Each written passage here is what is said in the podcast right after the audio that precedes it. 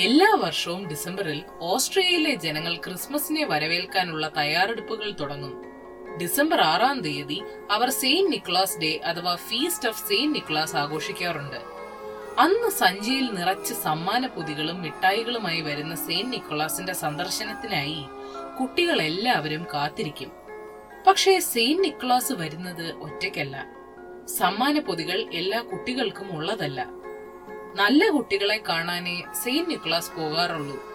അനുസരണക്കേട് കാണിക്കുന്ന ചീത്ത കുട്ടികളെ കാണാൻ വരുന്നത് സെയിന്റ് നിക്കോളാസിനൊപ്പം വരുന്ന ക്രാമ്പസ് എന്ന രാക്ഷസനാണ്.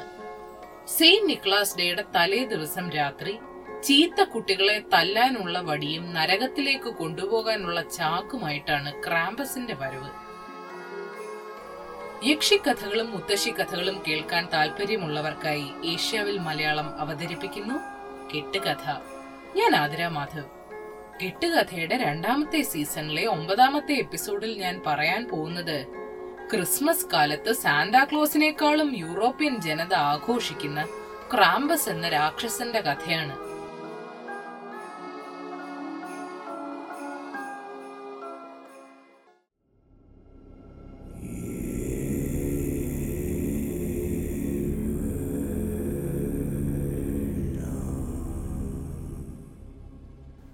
രക്തക്കറയുള്ള മുഖം ചുവന്ന കണ്ണുകൾ കറുത്ത തവിട്ട് നിറമുള്ള രോമങ്ങളാൽ മൂടിയ ശരീരം തലയിൽ ഭീമാകാരമായ വളഞ്ഞ ചുരുണ്ട കൊമ്പുകൾ.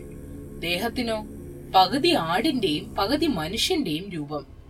കാലിന് പകരം കുളമ്പുകൾ കൂർത്ത പല്ലുകൾ കൂർത്ത നാക്ക്. കഴുത്തിൽ പശുവിന് കെട്ടുന്ന മണികളും ചങ്ങലയും. പുറകിൽ ഒരു വലിയ ചാക്കും. ഇതാണ് ക്രാമ്പസിന്റെ രൂപം. ഡിസംബർ അഞ്ചാം തീയതി രാത്രി ഓസ്ട്രിയയിലെ മഞ്ഞു മൂടിയ തെരുവുകളിലൂടെ നടന്നാൽ ക്രാമ്പസിന്റെ വേഷം ധരിച്ച ചെറുപ്പക്കാർ ഉച്ചത്തിൽ കഴുത്തിലെ മണിയും കിലുക്കി ഓടി നടക്കുന്നത് കാണാം. കുട്ടികളെയും മുതിർന്നവരെയും നീണ്ട വടികൊണ്ട് കുത്തി ഈ വർഷം വികൃതിത്തരം കാണിച്ചോ എന്ന് രൂപങ്ങൾ ചോദിക്കും. നരകത്തിൽ കൊണ്ടുപോകണോ എന്ന് ചോദിച്ച് ഭയപ്പെടുത്തും. ഓസ്ട്രിയ ജർമ്മനി സ്ലൊവേനിയ ഹംഗറി ചെക്ക് റിപ്പബ്ലിക് എന്നിവിടങ്ങളിലെല്ലാം ക്രാമ്പസ് കഥകൾ പ്രചാരത്തിലുണ്ട്. യഥാർത്ഥത്തിൽ ക്രാമ്പസ് എന്ന കഥാപാത്രത്തിന് ക്രിസ്ത്യൻ മതവുമായി ഒരു ബന്ധവുമില്ല. നോൾസ് മിത്തോളജിയിലെ മരണത്തിന്റെ അധിപനായ ഹെല്ലിന്റെ മകനാണ് ക്രാമ്പസ് എന്നാണ് കരുതപ്പെടുന്നത്. ജർമ്മൻ ഭാഷയിൽ ക്രാമ്പൻ എന്ന വാക്കിന്റെ അർത്ഥം കൂർത്ത നഖമെന്നാണ് ക്രാമ്പസിന്റെ വരവിനെ ആഘോഷിക്കുന്നത് ഒരു കാലത്ത് കാത്തലിക് ചർച്ചും ഓസ്ട്രിയൻ സർക്കാരും നിരോധിക്കുകയും ചെയ്തിരുന്നു. പക്ഷേ യൂറോപ്പിലും വൈകാതെ അമേരിക്കയിലും ക്രാമ്പസിന് ആരാധകർ കൂടി വന്നതേ ഉള്ളൂ.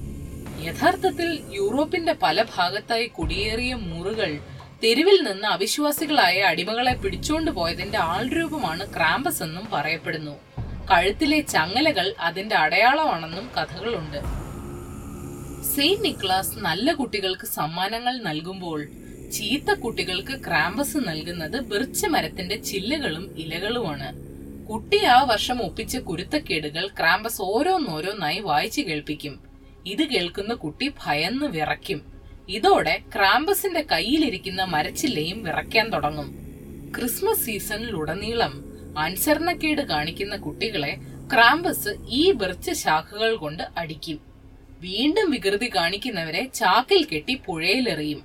എന്നിട്ടും നന്നാവാത്തവരെ തിന്നാനായി ചാക്കിൽ കെട്ടി നരകത്തിലേക്ക് വലിച്ചഴയ്ക്കുമെന്നാണ് ഐതിഹ്യം.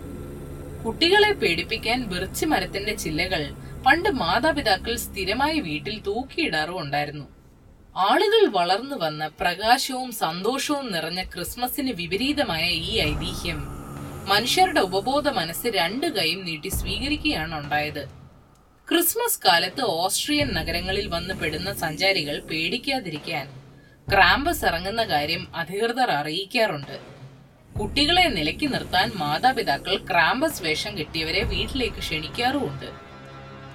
ക്രിസ്മസ് മരത്തിന്റെ ചില്ല കൊണ്ട് ക്രാമ്പസിന്റെ ഹൃദയത്തിൽ കുത്തിയാൽ അത് ചാവുമെന്നൊക്കെ കഥകൾ ഉണ്ടെങ്കിലും കുട്ടികൾ ആരെയും കൊല്ലാൻ പോവാറില്ല കേട്ടോ. അടി കിട്ടുമോ അതോ മിഠായി കിട്ടുമോ എന്ന് പേടിച്ച് വീട്ടിലിരിക്കാറേ ഉള്ളൂ. ഏതായാലും നിങ്ങൾക്ക് ഇന്നത്തെ കെട്ടുകഥ ഇഷ്ടമായെന്ന് കരുതുന്നു. മറ്റൊരു എപ്പിസോഡുമായി അടുത്ത വെള്ളിയാഴ്ച വരാം.